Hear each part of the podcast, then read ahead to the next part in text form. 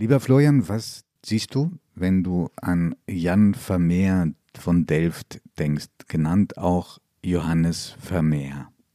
Wenn ich die Augen schließe und an Vermeer denke, dann sehe ich ganz stille Räume vor mir und Frauen, die Milch eingießen, Frauen, die ihren Schmuck betrachten, Frauen, die Briefe lesen und ich sehe vor mir Stille. Das klingt so widersinnig und Vermeer ist es trotzdem gelungen, Stille zu malen.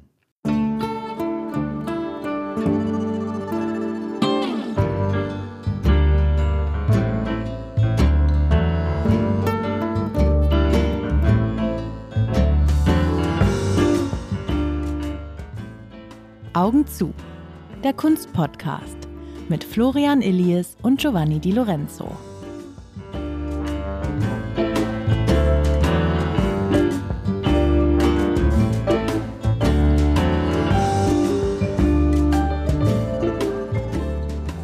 Wir reden heute über einen Künstler, der als einer der bedeutendsten überhaupt der gesamten Kunstgeschichte gilt. Es gibt Kritiker, die ihn in einer äh, Linie sehen mit Rembrandt und Raphael, wenn nicht gar drüber. Unglaublich beliebt in der Fachwelt, aber auch bei den Kunstliebhabern. Und wir freuen uns sehr auf dieses Gespräch. Ich bin ganz sicher, dass Florian und ich nicht in allen Punkten einer Meinung sein werden. Und wir heißen Sie ganz herzlich willkommen. Schön, dass Sie wieder dabei sind bei Augen zu. Das ist wie alle vier Wochen mit Giovanni Lorenzo und Florian Elis. Ja, der Anlass für unseren heutigen Podcast Vermeers ist eine äh, spektakuläre Ausstellung in Dresden in den staatlichen Kunstsammlungen im Zwinger, wo ein Bild seit vielen Jahrhunderten ist, was aber seinen Charakter jetzt völlig verändert hat. Das ist das berühmte Bild, die Briefleserin, das seit dem 18. Jahrhundert in Dresden in den Sammlungen ist und das nun eine ganz radikale Veränderung hinter sich hat. Und es ist der seltene Fall, wo ich mal selbst sagen kann, dass ich beides gesehen habe. Ich habe es 1996 bei der ganz großen Ausstellung gesehen, die es in Den Haag gab, die größte, die es wahrscheinlich je gab. Da bin ich wirklich so hingepilgert, das weiß ich noch. Damals als Student der Kunstgeschichte. Weltberühmten Museum. Im Mauritzhaus, genau. ja. Das war damals die Ausstellung, wo man sagte, so viele Bilder wird es nie wieder auf einem Fleck geben. Ist wahrscheinlich so. Und da war das eine Briefleserin, wo man dachte, warum liest sie denn diesen Brief und worum könnte es in diesem Brief gehen? Und nun, 2021 in Dresden, ist das Bild restauriert worden und dabei kam man auf eine unglaubliche Entdeckung. Ja, an der Wand hing ein Motiv oder war ein Motiv eingezeichnet, das äh, Vermeer schon in anderen Bildern gemalt hatte. Ich glaube sogar in 10 Prozent seiner Bilder, jedenfalls der Bilder, die noch erhalten sind, nämlich einen Cupido oder auch Amor genannt. Und das hat äh, die Bedeutung dieses Bildes ganz erheblich verändert. Ich glaube auch den einen oder anderen Kunstkritiker und Kunstliebhaber enttäuscht. Aber darüber reden wir später. Ich glaube, wir sollten erstmal über ihn im Allgemeinen sprechen und über die Ausstellung in Dresden insofern, als da nur, nur zehn Bilder von ihm hängen, was aber schon als kleine Sensation gilt, denn dieser Maler, Jan Vermeer, hat, soweit bekannt, nur 37 Bilder hinterlassen, jedenfalls Bilder, die heute noch da sind. Es gibt keine Zeichnungen von ihm, keine Aquarelle, es gibt nur diese 37 Bilder. Vielleicht, wenn man vielleicht von Albert Venus absieht, ein Maler aus dem 19. Jahrhundert, den Florian Illis sehr liebt, hat niemand so wenig hinterlassen, der heute berühmt ist. Ja, das ist wirklich eine, eine unglaublich kleine Anzahl, denn er ist früh gestorben, Vermeer, aber auch wenn man das berücksichtigt, hat er offenbar nicht mehr als zwei, zweieinhalb Bilder pro Jahr gemalt. Also das ist wirklich eine, eine Langsamkeit in der Produktion, die natürlich auch in seinen Bildern lebt und diese Stille, diese Ruhe, diese Konzentration, die steckt in jedem seiner Bilder. Aber die Schmalheit dieses Övres ist wirklich tatsächlich einzigartig. Wir haben von manchen großen Malern auch nur etwa, wie in diesem Falle, äh, um die 30, 40 Bilder. Dann ist aber viel, viel mehr verloren gegangen im Laufe ja. der Jahre. Und hier sind es offenbar, man geht davon aus, vielleicht waren es maximal 50 Bilder, die er gemalt hat. Und dieses mit den nicht vorhandenen Zeichnungen ist für mich immer wieder so ein, ein Rätsel. Ein Rätsel. Ja. Wir hatten das bei Caravaggio schon. Bei Caravaggio ist auch keine Zeichnung bekannt. Und ich freue mich so drauf, äh, so in 200 Jahren wird man eben Zeichnungen in den bedeutenden Zeichnungssammlungen auch irgendwann Caravaggio oder Vermeer zuschreiben, weil es ist völlig eindeutig, dass so ein Künstler nicht einfach so mit Öl auf Leinwand solche Bilder malen kann. Du, du meinst, du meinst in, in 200 Jahren wird es soweit sein, da müssen wir dann unbedingt dem Augen zu eine Folge widmen. Da machen wir dann ein Update aus dem Himmel. Äh, also ich finde das unglaublich, dass sozusagen man wirklich weiß, es muss Zeichnungen geben von diesen beiden Künstlern, Caravaggio und Vermeer und es gibt keine einzige, die bekannt ist. Und sowas finde ich sehr aufregend, weil es gibt sie, sie liegen auch in diesem Moment, wo wir reden oder wo Sie, liebe Zuhörerinnen und Zuhörer, das abhören, sie liegen irgendwo in einem grafischen Kabinett, in einem Museum. Im Keller vielleicht. Im Keller vielleicht, falsch zugeschrieben, nicht identifiziert, weil er hat auch seine Gemälde fast nie signiert, also auch die Zeichnung nicht. Und das ist eines der vielen wunderbaren Rätsel um diesen besonderen Maler Vermeer. Geboren in Delft im Jahre 1632, wie du sagtest, früh gestorben mit 43, also bereits 1675 man weiß relativ viel über sein Leben, weil vieles in akribischen Aufzeichnungen von Behörden festgehalten worden ist. Man weiß weniger etwas über seinen Charakter, wie er denn war, ob er still, ob er temperamentvoll war, ob er zu cholerischen Ausbrüchen neigte. Weißt du ein bisschen was über die Zeit, sagen wir mal, bis zu den 70er Jahren des 17. Jahrhunderts in Holland?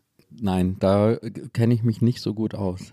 Nicht mein, nicht mein, nicht mein Spezialgebiet. Ich habe Spezialgebiete um 1913 und jetzt um 1929 bis 1939, aber das holländische 17. Jahrhundert ist nicht mein Heimat, mein Home Run sozusagen. Ja. Ich war sowieso gespannt, ob du irgendwo einen kleinen immer. Werbespot Natürlich, das gelingt mir immer. Aber ich habe den Buchtitel noch nicht genannt. Ja, nein.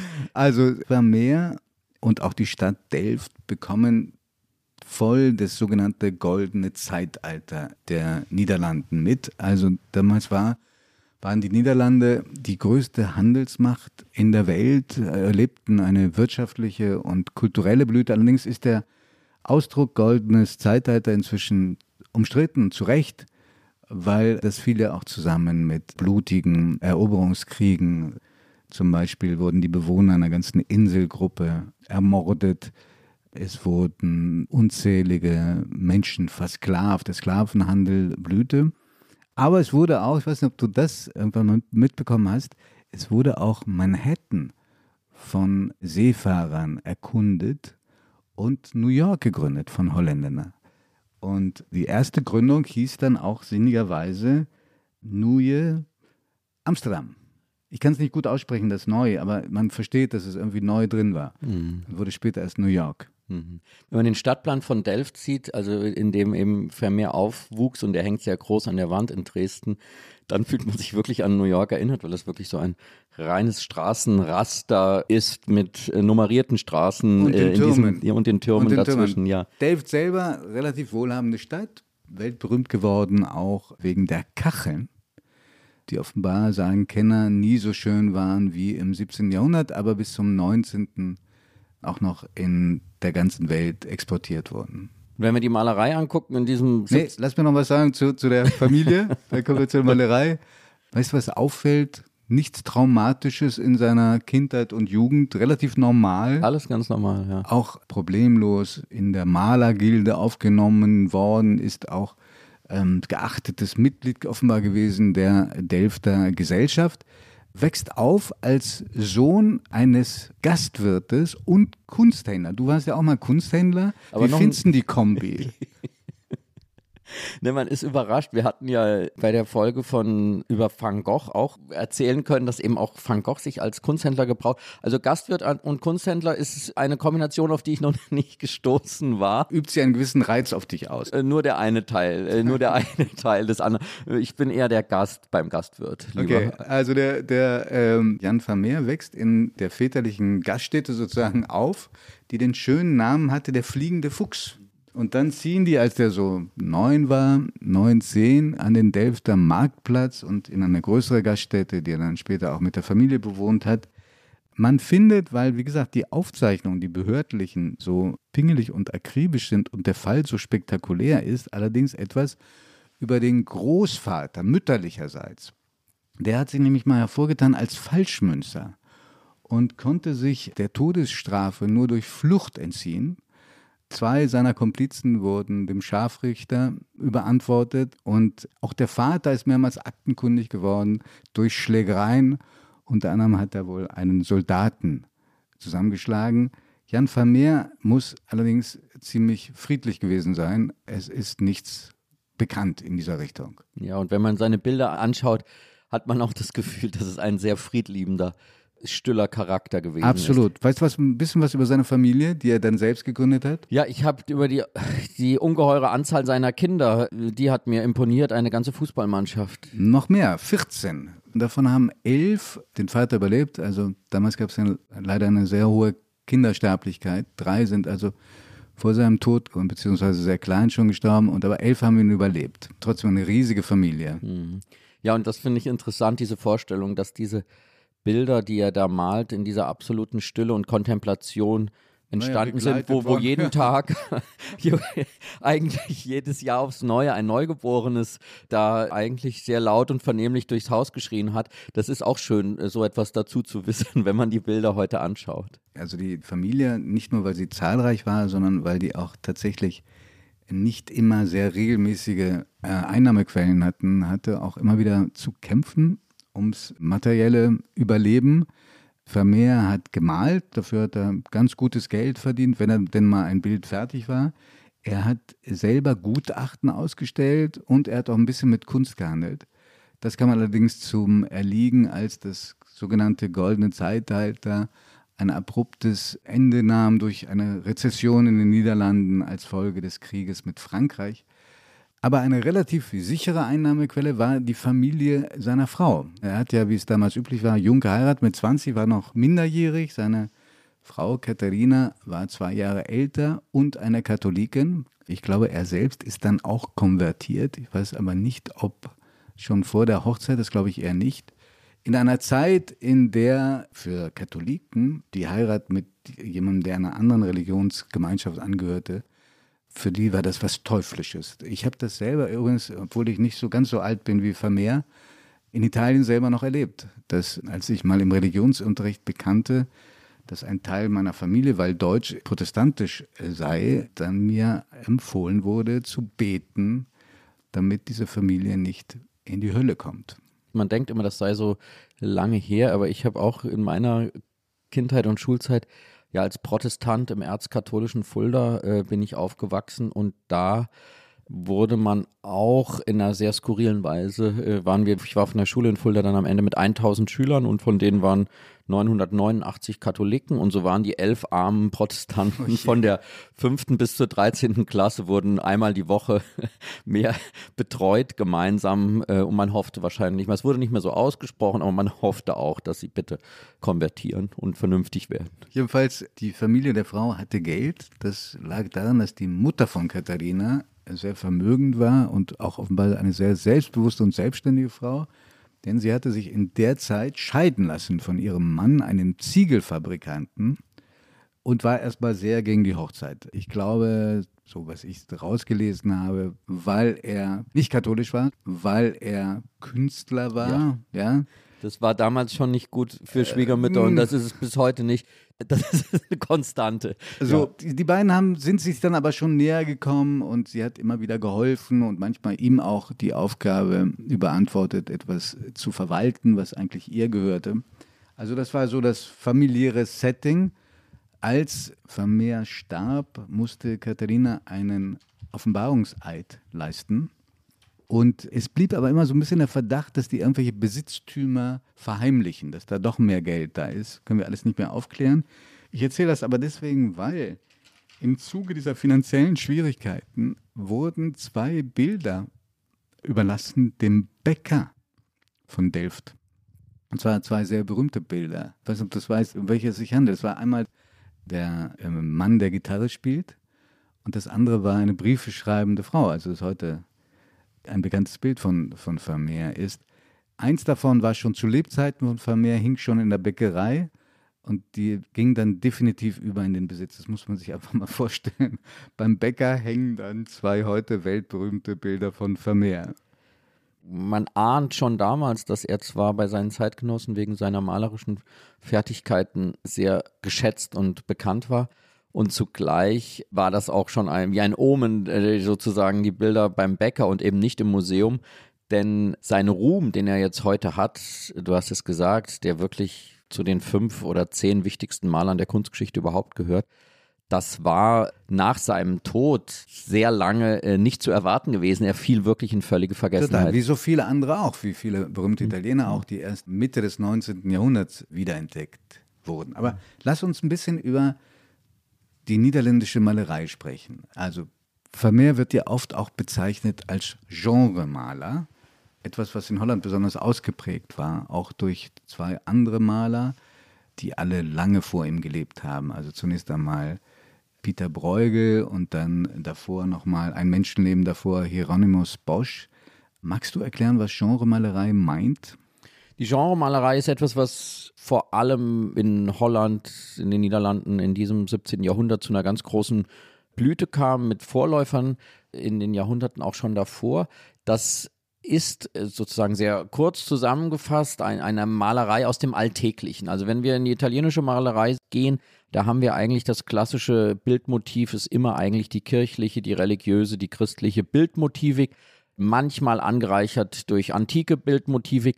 Und als einziges Genre, was daneben noch geduldet war, waren das Porträts von großen Figuren oder das Stillleben, ganz selten. In Holland war das wirklich ganz anders. Da haben wir einerseits diese Prachtstillleben mit großer sozusagen kulinarischer Entourage, liegt da überbordende äh, Stillleben mit Früchten, mit Obst und andererseits diese Genremalerei, die aus dem Alltag kommt. Also es geht um anekdotenreiche Erzählungen aus dem Alltag, es geht um Missgeschicke, es geht um alltägliche Verrichtungen, was wir aus anderen Ländern eben kaum kennen ja. und was wir in dieser holländischen Malerei überall sehen. Und das ist deshalb so wichtig zu betonen, weil man erstmal sagen muss, motivisch fällt Vermeer gar nicht aus dem Rahmen. Er bewegt sich in dem Motivkreis seiner Zeit, genau das, was, was üblich ist. Man erzählt Szenen im Bordell, Szenen im Wirtshaus, Szenen im Alltag, Begegnungen auf der Straße, aber er erzählt es dann ganz anders als seine Zeitgenossen. Das ist immer wieder ganz wichtig, auch dieses Nebeneinander zu sehen. In Dresden wird das auch sehr schön gezeigt. Da hat man auch immer neben Vermeer Bilder die gleichzeitig entstanden sind von ähnlichen Motiven. Genau, also das Verhältnis ist, du warst da, korrigiere mich, aber ich glaube, es sind zehn Bilder von Vermeer und 50 von Zeitgenossen. Genau, ja, ja, ja. Ich finde das aber immer die allerbesten Ausstellungen, äh, wenn ich das kurz sagen kann, weil ich glaube, das ist was ganz Zentrales. Wir hier in unserem Podcast beschäftigen uns mit den für uns wichtigsten Malern, mit den Malern, die uns am meisten beschäftigen.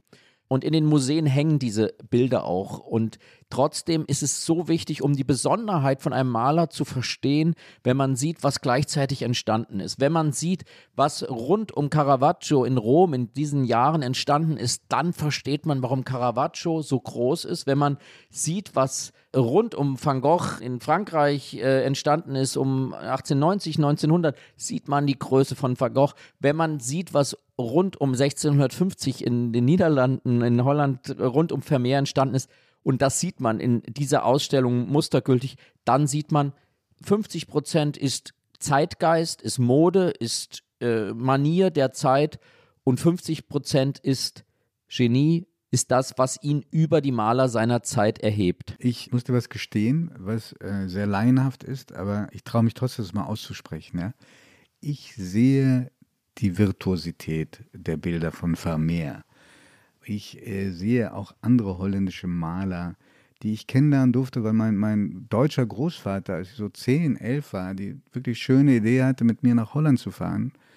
Und wichtige Museen, also in Amsterdam, in, in Haarlem, da waren wir im Franz-Hals-Museum, in Zandvoort, äh, wo auch ein ganz schönes Museum ist, mir die alle mal zu zeigen. Insofern das Interesse dafür ist, schnell geweckt worden und für ihn war der allergrößte natürlich Rembrandt, der übrigens fälschlicherweise lange als Lehrer von Vermeer galt mhm. und dann auch ein Schüler von ihm namens Fabricius. Beide waren es offensichtlich nicht, sondern wenn dann eher ein heute weitgehend vergessener Maler aus Delft selbst.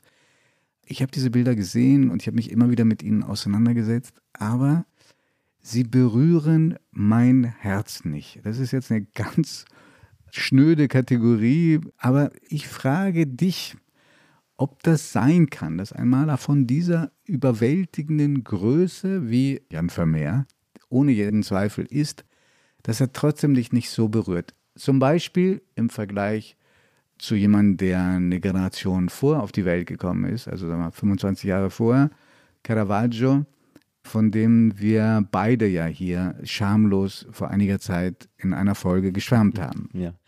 Nein, ich finde das eine ganz wichtige Kategorie. Ich finde das die unterschätzteste und eigentlich eine der wichtigsten. Die Frage, kann es einen berühren wirklich? Spricht es einen wirklich an? Und das hat eben tatsächlich wenig mit der Zeit zu tun. Das kann Jahrhunderte überspannen und ich glaube, es gibt natürlich einmal einen großen Unterschied zwischen dieser ganzen nordischen Malerei, dieser niederländischen, holländischen Malerei und zwischen der italienischen Malerei. Du hast nun aufgrund deiner Gene, äh, wahrscheinlich ist dein Herz ohnehin grundsätzlich äh, mehr zu diesen Italienern hin, äh, hinge Nein, nur, nur in einer bestimmten Zeit. Dann mhm, gibt es in mhm, anderen mhm, Zeiten äh, Maler aus anderen Ländern, die ich ganz groß habe, übrigens auch in Deutschland, aber das ist ein anderes Thema. Aber ich glaube, das ist ein Punkt, ich äh, erinnere das auch von meinem Kunstgeschichtsstudium.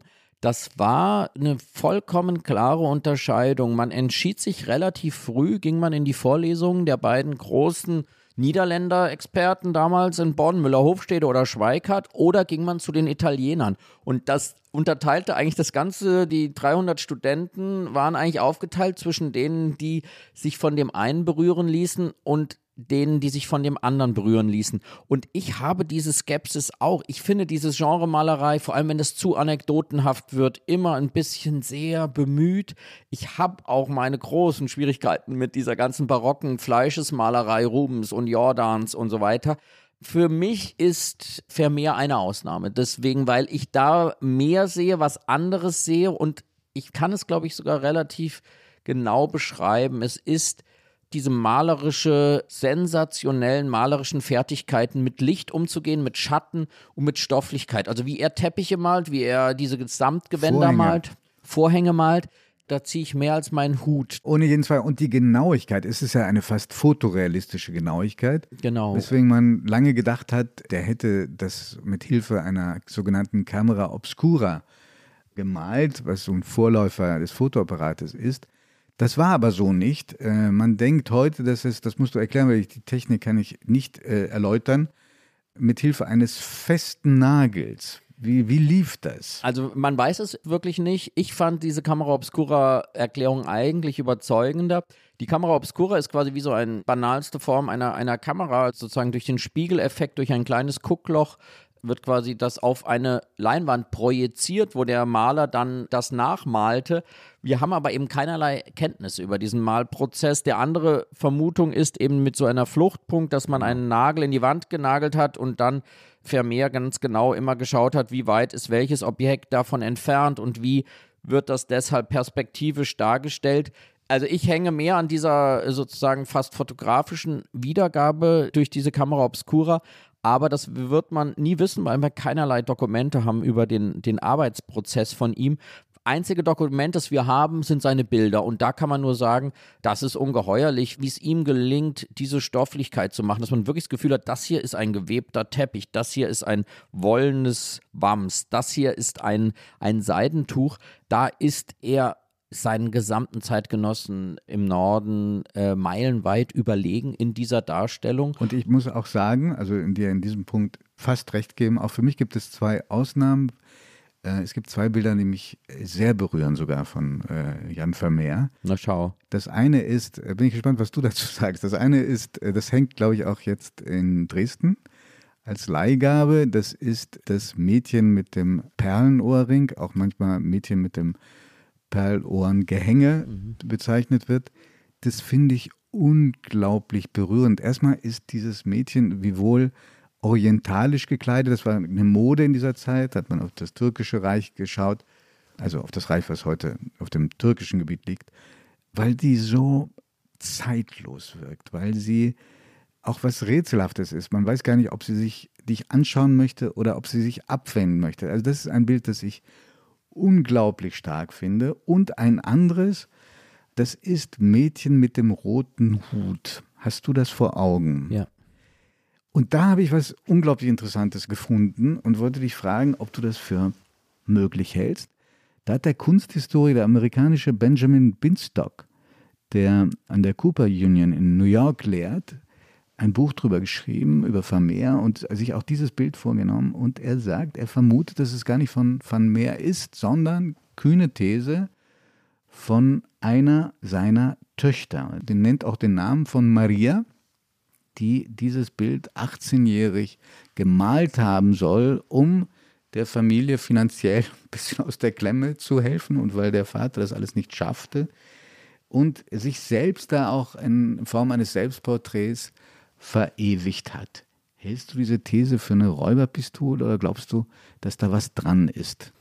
Also solche Thesen sind immer bis zum Beweis des Gegenteiles wahr. Das ist, wir haben das sehr oft. Ich bin skeptisch, immer wenn, wenn man sonst keinen weiteren Hinweis auf ein großes malerisches Öfre, vor allem auf diesem Qualitätsniveau der Tochter hat. Untypisch ist es schon ein bisschen. Es ist weil, untypisch. Weil, weil sehr spontan der Blick. Unbedingt. Ich glaube äh, trotzdem, für mich wird es immer schlüssiger, wenn wir wüssten, äh, wie andere Bilder von ihr ausgesehen haben und wir sozusagen ein malerisches Gesamtwerk haben oder frühzeitig irgendwie eine dokumentierte Quelle hat, wo man sagt, das ist von der Tochter gemalt.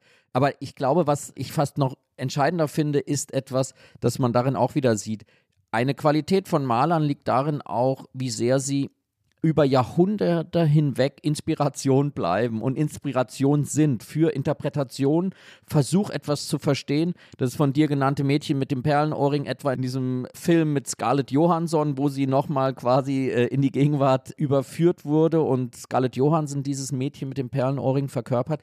Oder aber das berühmteste Beispiel, dass Proust, ein Maler in, in seiner Suche nach der verlorenen Zeit, vor einem der berühmtesten Bilder von Vermeer verzückt sterben lässt, weil der Schriftsteller sagt, so genau wie Vermeer malt, so hätte ich mal schreiben sollen und müssen und und weil äh, Proust selber ja, als er schon körperlich sehr geschwächt war, in Begleitung eines Kunstkritikers eine Ausstellung in Paris besuchte und von diesen Vermeer-Bildern so beeindruckt war, Allerdings hat er viel Zeit darauf verwandt, eine Mauer zu beschreiben, eine gelbe, die es auf diesem Bild Ansicht von Delft gar nicht gibt. Ja, das ist so wirklich, das, das sieht man wirklich, wie, wie verrückt die, die, die Kunst- und Kulturgeschichte ist. Also der gesamte Kult, der sich um Vermeer entstand, bei dieser Brust geht es um eine gelbe Mauerecke unter einem Dachvorsprung, aber die gibt es auf diesem ganzen Bild, dieser Ansicht von Delft eigentlich nicht. Und das zeigt, dass auch die Fiktion manchmal sehr genau sein kann und Unglaubliches bewirken. Und ob das jetzt in der Erinnerung von Proust eine gelbe Mauerecke wurde oder ob er da eine bewusste, bewusst, bewusste Fährte ja, ja. gelegt hat, das wissen wir nie. Und ich glaube nur einfach wirklich, es ist ein großes Zeichen von zeitloser, ganz großer Kunst, dass sie über die Jahrhunderte hinweg die Menschen zu Interpretationen, zu Deutungen, zu Zuschreibungen und zu Fragen immer wieder verleitet. Darf ich dich um eine ehrliche Antwort bitten mhm. auf die Frage, ob du Suche nach der verlorenen Zeit ganz gelesen hast? Die ehrliche Antwort kommt sehr schnell und klar, nein. Was hast denn du gelesen? Ich kenne nämlich ausgenommen ein paar also hochgeschätzte Kolleginnen und Kollegen, niemand, der das ganz gelesen hat. Nein, ich habe wirklich den Teil gelesen, den er dann 1912, 1913 verfasst hat, den ersten Teil, den er. Den mit den Madeleines. Ja, genau, aber das Ganze leider nicht. Und dieser Teil eben kommt ja wirklich dann aus den 20er Jahren, aus dem fünften Teil. Also da war er schon tot, ja, oder ja, genau. ist es veröffentlicht worden. Ja, ja. ja. Nein, also. Das tröstet mich. Nein, nein, keine auch, Sorge. Auch du leichte, kleine Wissenslücken. Nein, nein, das ist ja der ganz große Unterschied zwischen Literaturgeschichte und Kunstgeschichte. Kunst kann man sich ja natürlich aneignen durchs Schauen und durch Betrachten. Literatur, dafür braucht es viel Zeit, äh, viel Lebenszeit, weil man einfach diese Bücher äh, liest und das geht nicht, geht nicht schnell. Sie verankern sich dann manchmal auch tiefer im, im eigenen Bewusstsein, aber bei Proust habe ich es noch nicht geschafft. Aber es ist noch ein bisschen Zeit. Du hast von der Inspiration Prousts gesprochen, die er aus den Gemälden und besonders aus dem einen äh, Van Meers gezogen hat. Es gab ja auch noch andere große Bewunderer. Salvador Dali, der hat Bilder von ihm äh, verglichen mit Michelangelos Sixtinischer äh, Kapelle, der hat deren Genialität in Beziehung zueinander gesetzt und heute unter den Lebenden der große Gerhard Richter. Ja, und das sollte man immer ernst nehmen. Äh, ich glaube, wenn Maler nicht neidisch und nicht abschätzig, sondern in Ehrfurcht über andere Maler sprechen, also wenn große Maler über andere Maler, die groß sind, bewundernd sprechen, dann muss man das immer sehr ernst nehmen, weil sie ganz genau wissen, was sie da leisten, was der Maler da hinbekommt. Und wir sehen nur die Lösung, aber Maler sehen, vor welchem Problem der Maler stand, in dieser perspektivischen äh, Staffelung, in diesem Lichtverhältnis, in dieser Räumlichkeit. Und wenn solch unterschiedliche Personen wie Dali oder Proust oder Gerhard Richter äh, Vermeer äh, in so einer Weise rühmen, dann sollte uns das auch ein deutliches Anzeichen sein, dass es sich hier wirklich um einen ganz großen handelt und eine eben ganz wichtige Rolle spielt bei ihm das Licht, also wie er diese Lichteffekte setzt. Und er ist eigentlich, und deswegen unterscheidet er sich dann eben auch von seinen ganzen Genre-Kollegen seiner Zeit, in seinen Schatten ist er eigentlich der Erste, der farbige Schatten malt. Und diese ja. farbigen Schatten plus diese ungeheuren Lichteffekte, die, die leicht benetzte Zunge, das Licht auf dem Rand einer, einer Milchkanne, ist der eben auch von den Impressionisten so gefeiert worden, weil diese Bildmotivik einerseits das einfache, schlichte Leben und zweitens die Veränderung der Wirklichkeit durchs Licht, das sind eigentlich die großen Innovationen, die dann die Impressionisten in Frankreich äh, zwei das, Jahrhunderte später einführen. Das Zeitlose an ihm, ja. ja was ihn heute so auch noch so bewegend macht. Mhm. Werbung. Liebe Hörerinnen und Hörer, kennen Sie schon das Kunstmagazin der Zeit? Mit der Weltkunst erleben Sie jeden Monat die schönsten Seiten der Kunst. Sie wollen das Magazin unverbindlich testen? Dann bestellen Sie Ihr persönliches Kennenden-Exemplar gratis unter www.zeit.de/slash Weltkunst-Podcast.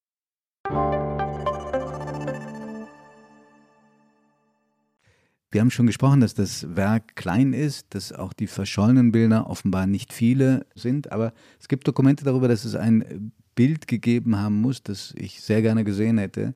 Das soll gezeigt haben, einen Mann, der sich die Hände wäscht. Das geht mir genauso. Das weil, weil ich, auch das habe ich, ich weiß nicht, du, geht mir genauso. du hast da den viel größeren Überblick das ist, glaube ich, in der Kunstgeschichte ein einmaliges Motiv, oder? Nein, das ist ein einmaliges Motiv im, im 17. Außer wenn man Jahrhundert. An Pontius Pilatus jetzt. Ja. ja. Mhm. Aber das ist, glaube ich, nochmal wirklich seine Kühnheit. Einfach diese alltäglichen Verrichtungen. Ein Mann, der sich die Hände wäscht. Mir ging es genauso, als ich es las. Da sieht man plötzlich, darin liegt manchmal eben auch die Revolution oder der Revolutionäre eines Künstlers in dem, was er wagt zu malen. Also er wagt es, ein Mann, der sich die Hände wäscht und eben nicht ohne jeden biblischen oder größeren äh, Bezug darin. Das finde ich unglaublich faszinierend und das ist ganz sicherlich der Grund für seine immerwährende Aktualität. Denn diese Genrebilder, die er ja auch gemalt hat, über die wir jetzt heute weniger sprechen, die hängen sehr in ihrer Zeit fest. Die haben auch eine hohe Moral. Also als Betrachter soll man da ein bisschen moralisch auf die Frau genau, gucken. Die hatten absolut eine erzieherische Wirkung. Ja. Ne? Ja. Und, und da, sollten haben, sagen wir mal so. Äh, und, und haben es eben auch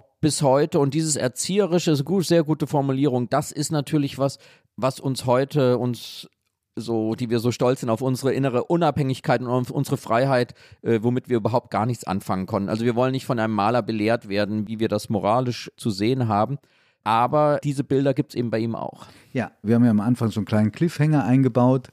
Das weltberühmte Bild äh, der Briefe lesenden Frau, das plötzlich eine andere Bedeutung bekommt, weil bei der Restaurierung des Bildes plötzlich das Amorbild auftaucht. Ja, und das ist wirklich, ich, ich muss das tatsächlich so sagen, ungeheuer faszinierend, aber auch in einer gewissen Weise verstörend.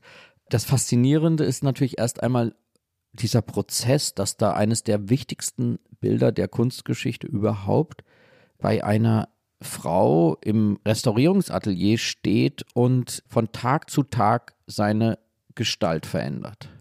Ja, und ich habe mit der Restauratorin Elisabeth Schlesinger aus der Dresdner Gemäldegalerie gesprochen, die uns etwas über die Wiederentdeckung des Cupido erzählt.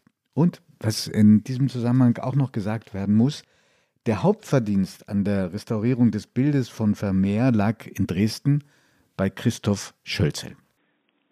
Das ist sicherlich eine zweischneidige Sache. In unserem kollektiven Gedächtnis ist ja dieses Bild, man kann wirklich sagen, über Jahrhunderte ja wirklich hinterlegt ohne diesen Cupido. Sieht man sich jedoch im Övre des Künstlers um, so merkt man, dass er seine Hintergründe eigentlich immer gestaltet hat und sehr häufig ein Gemälde oder auch eine Landkarte oder ähnliche Gegenstände zu sehen waren, so dass man auch dagegenhalten muss gegen diese gewisse Kritik, dass sich das Bild nun nach der Freilegung eigentlich sehr organisch in das Gesamtwerk eingliedert. Aber ich verstehe, dass es Betrachter gibt, die sozusagen auch an der, ich nenne es einmal, alte Version hängen. Man weiß aus anderen Untersuchungen von Werken Vermeers, dass er sowohl lange als auch mit vielen Änderungen an seinen Bildern gearbeitet hat. Und ich glaube, er war immer sehr bemüht, ein sehr gültiges, gutes Konzept für seine Komposition zu finden. Und man merkt anhand seiner Änderungen, die er vorgenommen hat, dass er das tatsächlich ja sehr bewusst innerhalb des Malprozesses immer wieder umgesetzt hat und diesem Ziel nachgegangen ist. Wir hier in Dresden sind mit dem Ergebnis sehr glücklich und freuen uns, dass wir dieses Vermehrgemälde wieder in dieser Frische, aber eben auch in der ursprünglichen Komposition dem Betrachter präsentieren können. Giovanni, du hast gerade so interessiert nachgefragt zu diesem Restaurierungsthema bei Vermeer, dass man das Gefühl hatte, das ist wirklich was, was dich innerlich sehr beschäftigt. So ein bisschen schon, weil ich als Jugendlicher äh, in so einer Clique war, in der Restauratoren waren. Und die haben mich manchmal mitgenommen auf die Brücke. Und dann konntest du Bilder ganz großer Meister aus ganz großer Nähe beobachten. Und das war ein großer Spaß, weil dann diese Restauratoren, die natürlich davon, von dieser Malerei viel mehr verstanden als ich, zum Beispiel gesagt haben, schau mal, wie der da den Fuß gemalt hat, wie der da geschlampt hat. Und andererseits war es manchmal so, dass durch das Reinigen plötzlich die Farben so etwas Grelles bekamen was äh, fast erschreckend war. Also ganz großen Maßstab, erinnere dich an den Aufschrei, den es gegeben hat, als nach jahrelangen Arbeiten die Sixtinische Kapelle mhm. restauriert wurde. Das war ein Fest der Farben, die fast quietschig ja. auf den ersten Blick wirkten. Und das Zweite ist, als ich meine, meine erste Festanstellung hatte, habe ich mir ein erstes, hm, sagen wir mal, Bild leisten können, von einem Künstler, den du vielleicht kennst, ein, ein Deutscher in Frankfurt geboren, 17. Jahrhundert, Philipp Peter Roos, mhm. der aber in Italien lange gelebt hatte, deswegen diesen Namen, schönen Namen hat, Rosa da Tivoli. Also er hat so Landschaften gemalt, Ruinen und vor diesen Ruinen waren oft Tiere, die da weideten, Schafe oder Kühe. Und dieses Bild hatte ich gesehen, fand es ganz toll, so von der Stimmung und ich ganz besonders hatte mich berührt, dass da am Rand zwei Hirten waren. Mhm. Und ich habe dieses Bild gekauft und habe es dann, es war ein bisschen, äh, man sah, dass man ein bisschen was machen musste und habe es einem dieser Freunde von damals gegeben und ich habe gesagt, bitte restauriere mir das für einen guten Preis. Und das tat er dann auch und als ich es abholte, traf mich der Schlag, weil die Hirten weg waren. Ja. Und ich fragte also, fassungslos, wo sind die Hirten? Und er sagte, du, die sind im 19. Jahrhundert irgendwann mal dazu gemalt worden, auch gar nicht in besonders guter Qualität. Die habe ich dir einfach weggemacht. Ja. also da siehst du, dass diese Bilder, ja. Weil die Künstler auch sehr oft sehr schnell in Vergessenheit gerieten, dann auch nach dem damaligen, dann, dann darauf folgenden Moden und Zeitgeist übermalt wurden. Vor allem, dass die Hirten dazukommen, ist ungewöhnlich. In der Regel werden von den Malern äh, am Ende alles Anzügliche überdeckt. Also das kennen wir aus der Kunstgeschichte, dass, dass Frauen plötzlich Bekleidungen bekommen ja. und dass, dass so eine Nacktheit dann, wenn eine andere Moral herrscht, aus den Bildern verschwinden soll. Und das ist bekannt und das ist eben offenbar auch hier das Thema, dass dieser Cupido äh, wirklich einer, einer klassischen weißen Wand äh, gewichen ist. Ich mache mir inzwischen Sorgen, es gibt ja noch die... Aber was, was kann das Motiv gewesen sein? Warum wurde Cupido, also Amor, der unfassbar beliebtes Motiv durch die Jahrhunderte. Was kann das Motiv gewesen sein, dass man es bei Vermeer übermalt hat? Ja, ich würde ja gerade so vermessen sagen, entweder war es ein, ein, ein wahnsinnig moralinsaurer Mensch, der da einfach gesagt hat, dieser kleine feiste Amor, der, der macht das Bild so eindeutig und man sieht plötzlich, dass es hier um, um etwas Sexuelles geht in diesem Brief und um eine Leidenschaft und eine Liebe, also dass es eine Moral war. Oder, so meine andere These, es war ein Mann mit einem ungeheuren ästhetischen Feingefühl, weil er hat das Bild besser gemalt. Das darf man eigentlich gar nicht sagen, aber äh, für mich hat es durch die Eindeutigkeit etwas verloren. Vorher war es ein Bild mit einer Frau, die einen Brief liest, man wusste nicht, was los ist und es gab immer unten diese umgekippte Obstschale auf einem merkwürdig gekippten Teppich. Diese Obstschale, wo das Obst rausrutscht. Man, man merkte, es ist was ins Rutschen gekommen, aber das reichte mir noch an, an Genremalerei sozusagen und nun wird es für mich viel zu eindeutig. Da hinten ist ein Amor, der nichts von der Schönheit, da sind wir uns, glaube ich, einig, eines italienischen Amors oder Cupito hat, sondern ein ungeheures Riesenbaby, äh, sozusagen, wie er da steht. Äh, er hat einen Pfeil und Bogen und tritt eben mit seinem Fuß etwas auf. plump. Etwas plump und mhm. er tritt mit seinem Fuß auf eine Maske, was damals so ein Motiv war, wo man eben sagte, das Maskenhafte, das Gespielte soll überwunden werden. Und plötzlich wird alles ganz eindeutig. Die Frau liest einen Liebesbrief, sie hat rote Wangen, weil sie äh, erregt ist über das, was in diesem Brief geschieht. Und der Maler will uns erziehen und uns warnen vor zu großer Leidenschaft und uns anleiten zu Treue. Das war verbunden mit diesem äh, Cupido. Und ja, für mich verliert das Bild, weil, weil man plötzlich nicht mehr nur auf, auf diese Intimität schaut, auf diese Stille, auf diese Stofflichkeit und das ist eben sehr faszinierend, aber wir müssen jetzt einfach akzeptieren, so hat es Vermeer sich ursprünglich ausgedacht. Die Frage, wie diese Entdeckung an der Wand die Briefleserin und vielleicht auch das gesamte Werk von Vermeer verändert hat, ist eine, die die Kunstkritiker sehr beschäftigt. Und ich habe Hanno Rauterberg, den Kunstkritiker der Zeit, gefragt, wie sich sein Blick auf Vermeer durch diese Ausstellung verändert hat.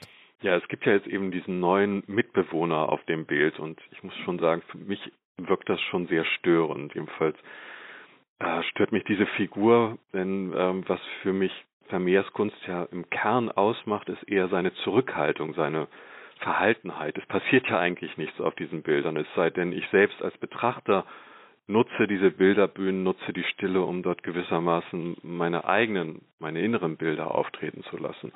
Und bei der Briefleserin ist das natürlich besonders so ausgeprägt, dieser Moment der Anteilnahme und des Innehaltens, weil ich ja quasi als Betrachter das nachvollziehe, was sie tut. Sie ist in dem Zimmer und ist gleichzeitig wo ganz anders, in der Ferne irgendwo entrückt.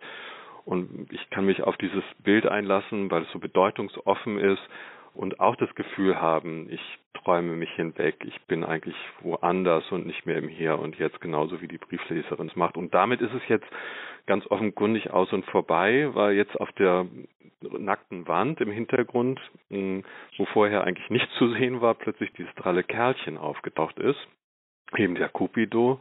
Und damit hat das Gemälde plötzlich so eine Art ja, Gebrauchsanweisung bekommen ich soll verstehen, wie das zu verstehen sein soll. Also der Cupido ruft laut und unüberhörbar, hier geht es um Liebe, um Sehnsucht, bitte versteht das Bild als Allegorie und ja, das will ich eigentlich gar nicht hören, weil ich mir viel lieber selbst ein Bild von dem Bild machen will.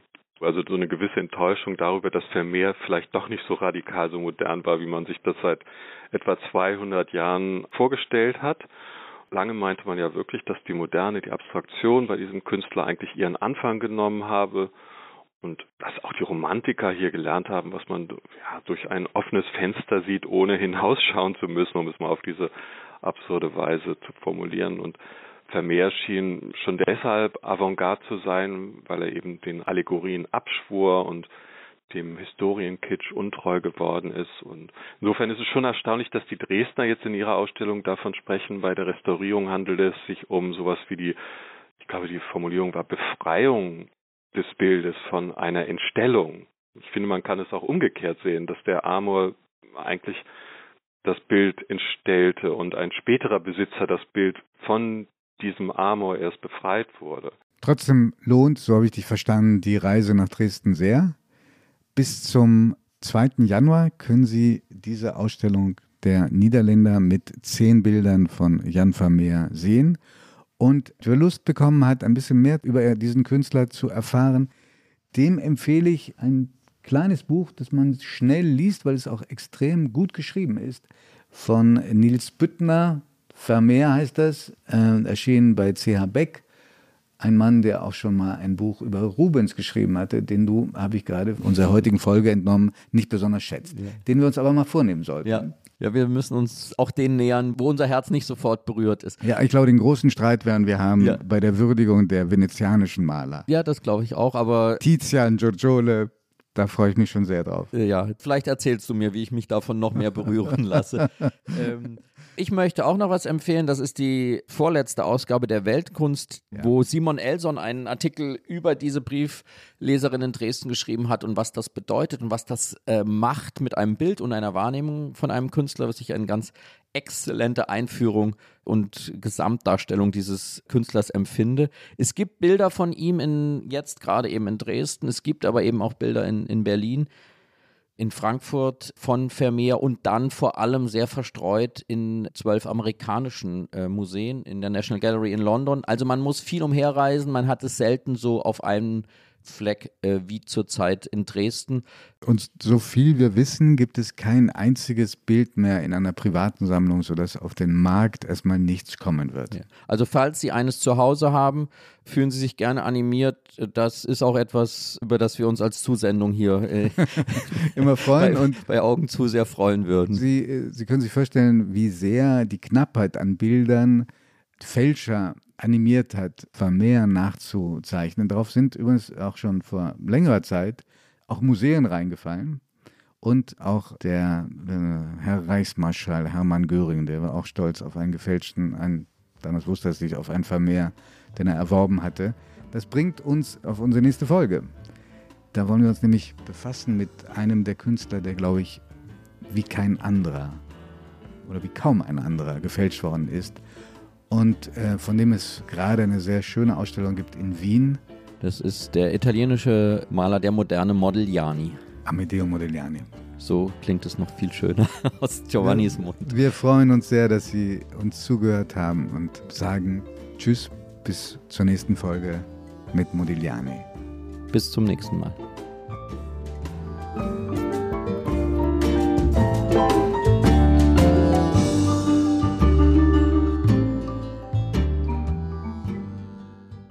Augen zu ist ein Podcast von Zeit und Zeit Online, produziert von Pool Artists.